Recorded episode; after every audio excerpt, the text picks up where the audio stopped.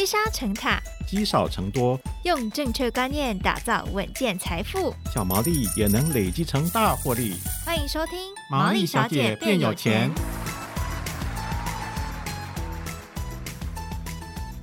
Hello，大家好，欢迎收听《毛利小姐变有钱之存股初级班》的第二集，我是笑宇。今天呢，我们会跟大家分享哦，小资族的朋友怎么样好好善用我们手中的薪水呢？如果要投资哦，有哪一些推荐的工具跟如何来投资？今天我们邀请到的是佛系理财达人施生辉老师。哈喽，老师你好，笑宇好，各位听众大家好，叫我乐活大叔好了啦。我觉得这样范围比较广一点，不是只谈理财嘛？对，人生都很乐活。对 对对。好，但是我们既然说到小资主，小资主其实也蛮想乐活的，是对不对？可是呢，小资主就会觉得啊，手中现金很拮据。看一下一个数据哦，根据劳动部呢的统计资料显示，二零一九年的毕业生到二零二零年十月份，全体的平均薪资是三万七千零二十六。那如果是餐饮业来说的话呢，它的起薪是三万一千一百六十三。从这个数字呢，就可以。知道大部分人都是三万元左右。老师现在来看，现在年轻人的起薪有觉得很辛苦吗？当然是辛苦啦。我三十六年前刚刚出社会的时候，你知道我一个月薪水多少吗？多少？一万三。真的？对。但是因为我们是属于广告部，还有一些业绩奖金了，但底薪是一万三。哇。那那个时候，当然大家会说那时候。物价水准比较低啦，对。那现在好歹起薪应该有两万三嘛，这是国家规定的嘛？对，最基本。最基本的两万三，其实比我们多一万呢。我当年也是一万三起家的。我到了三十岁的时候啊，嗯，一个月大概是两万七，到三万多之间呢。三十岁的时候，对啊，哇，我也是苦过来的人啊。所以老师真的讲话很有说服力，这跟我们是一样的。不要那么委屈了啦。我想我运气好一点，是经历了这个一九八九年，嗯，股市狂飙的那一年，然后一九九零年才跌下，从一二六八二跌下。那在一九八九年，真的啊。你买什么股票都是赚钱的，只是赚多赚少一，没有一个人赔钱。那后来也是利用那个期间赚的钱，后来能够去买房子。但是没有关系，因为其实呢，股市就是上上下下嘛，就是每一个时代都会有一些不同的机会。但是我们还是要先来看哦，小资主，你如果我们说手上有三万元，那到底应该要怎么样来分配使用呢？因为我觉得很多人对于这点都是可能很随性的来花用。好，我觉得如果你三万元做例子的话，嗯，请你在。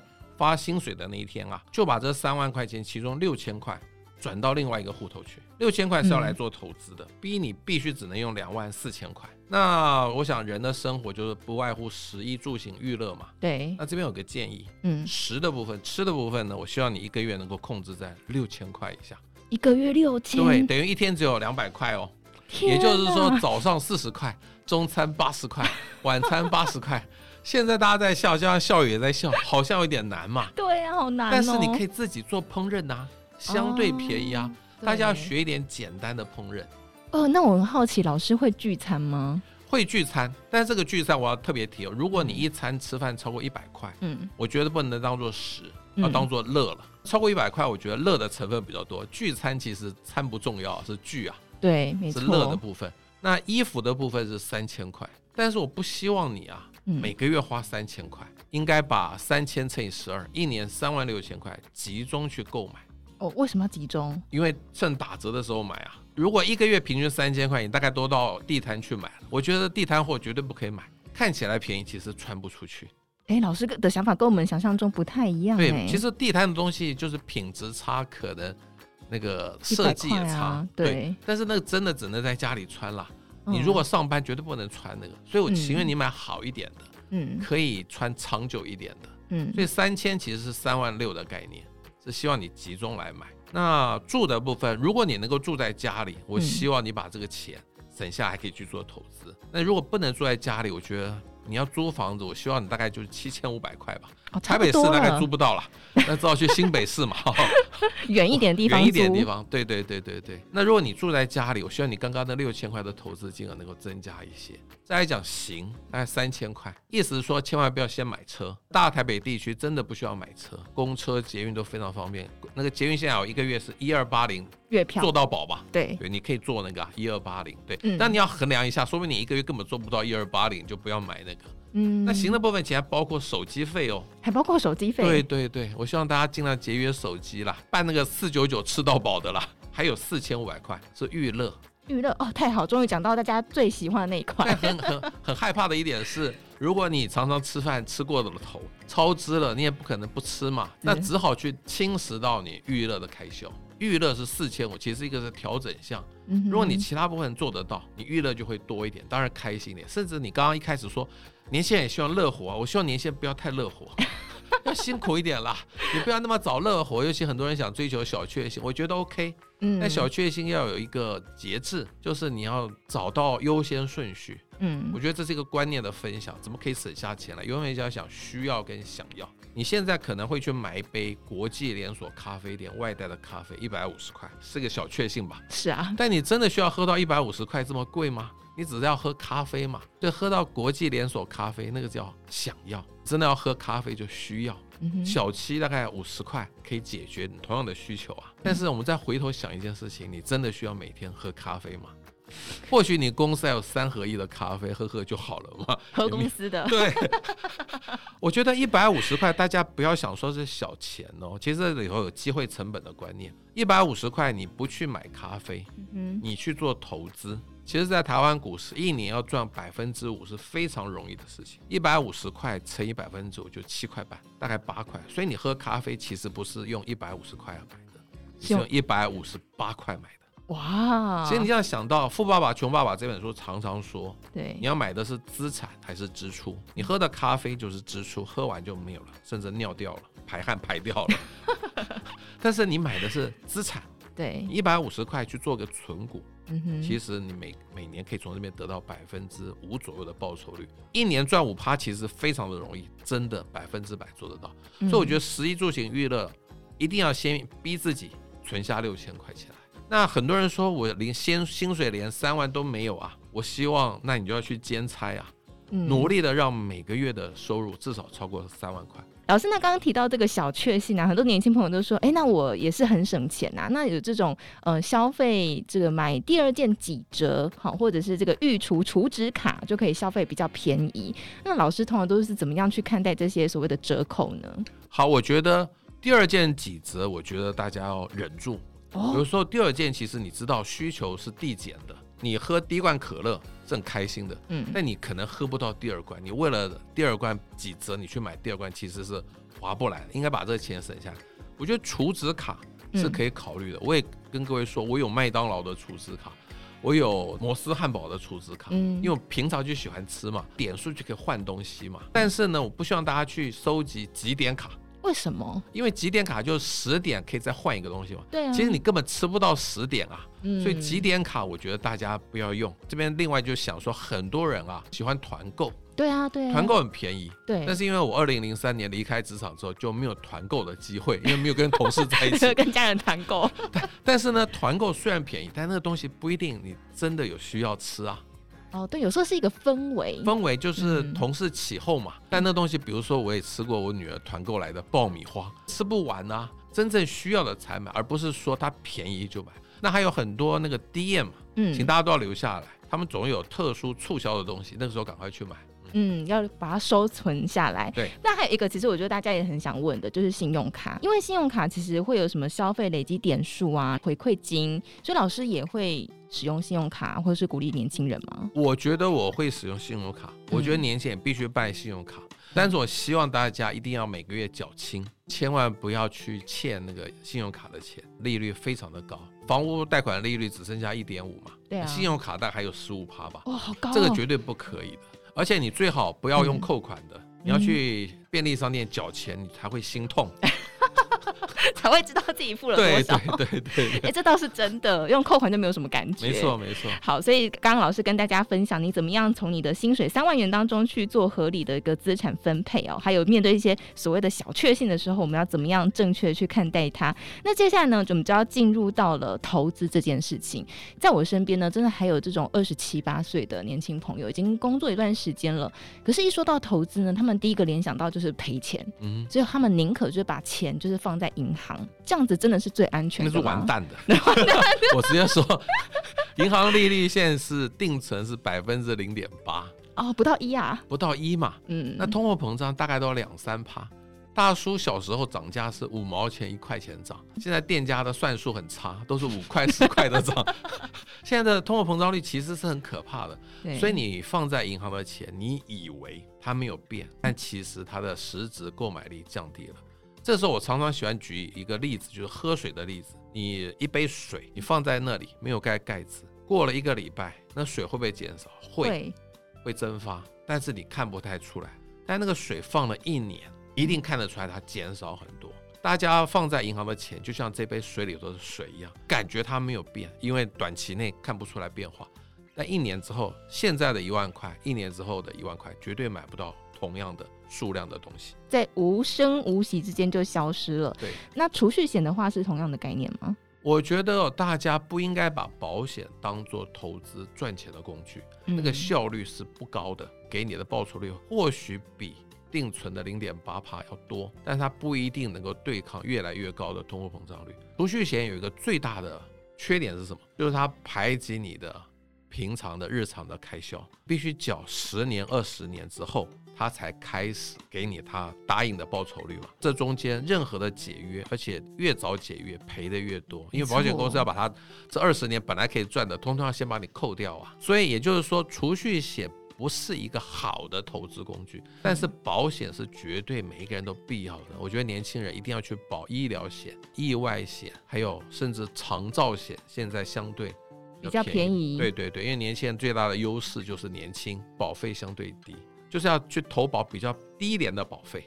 低廉的保费，为什么呢？因为保费是拿来浪费的。嗯保个医疗险，难道你常常希望生病赚回来吗？不可能，当然不要啊！所以就是说你平平安安、健健康康，保费就浪费了，所以保费就不可以太高啊。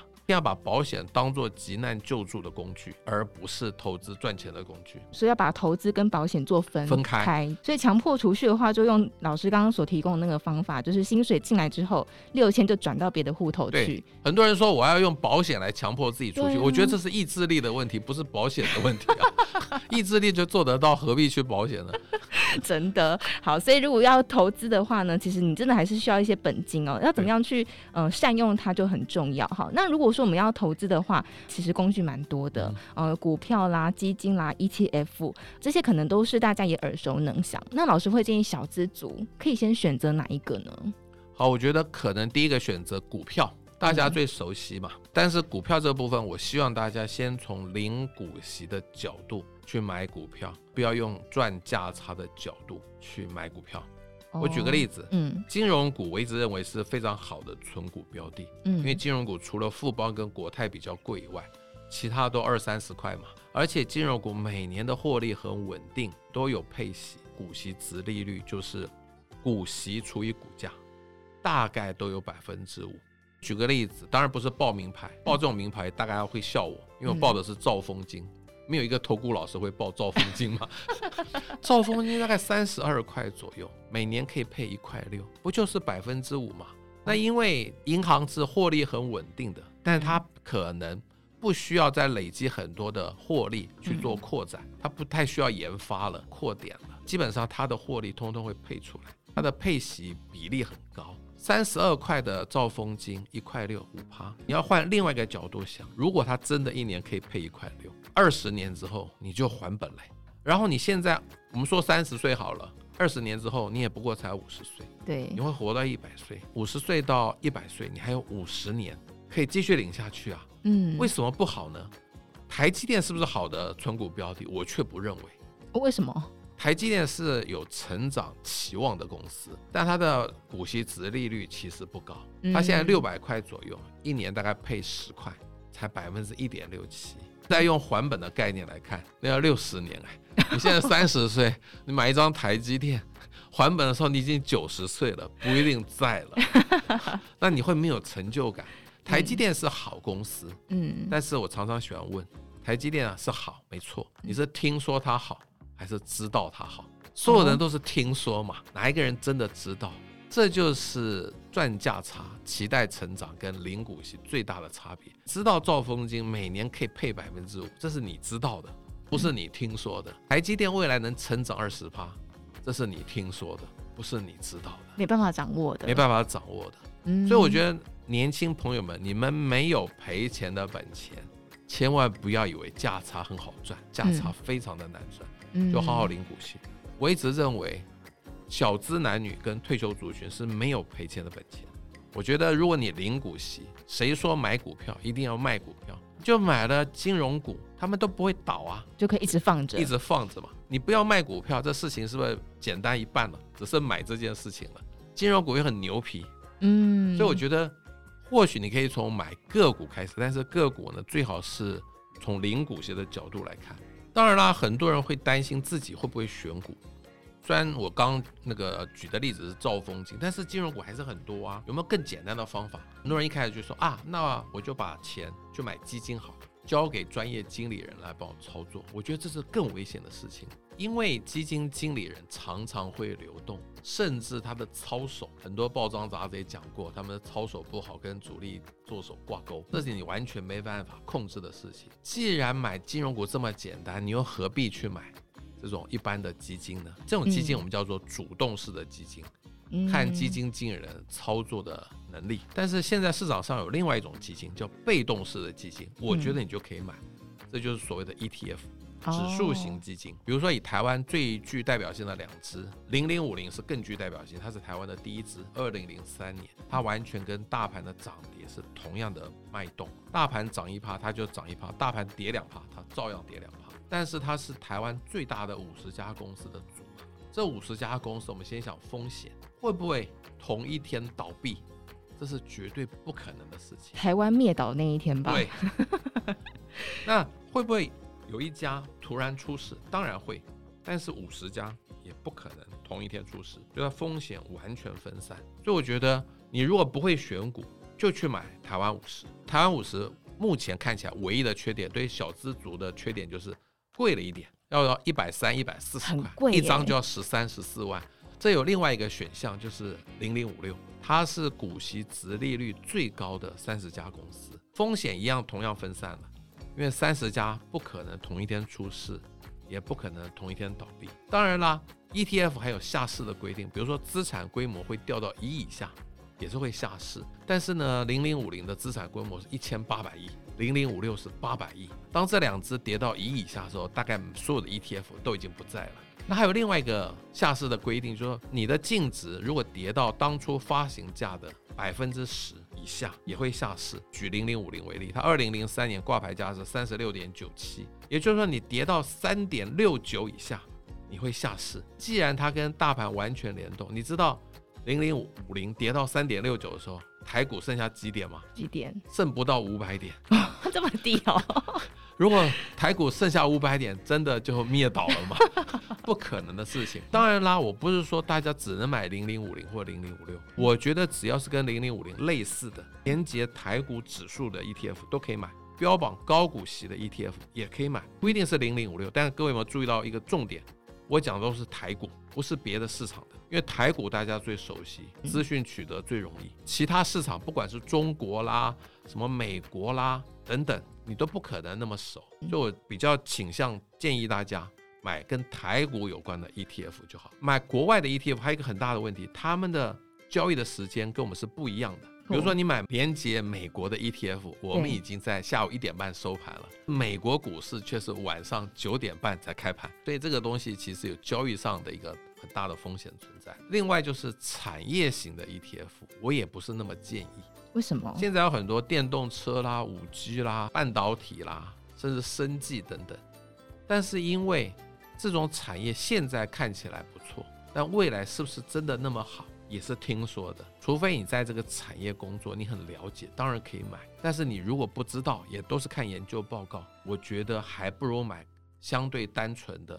连接指数的 ETF，举个例子，当年太阳能也很夯啊。如果那个时候也推出了太阳能的 ETF，大概现在完蛋了。对产业的 ETF 存在这个资讯上的风险。所以其实最简单，真的就还是像老师刚刚说的，你要不嘛就是买金融股，或是买零零五零、零零五六，对不对？对。好，但是这一集最后呢，我们来讲一下零零五六好了，好，因为我觉得这个可能还是大家最熟悉的一档 ETF。嗯。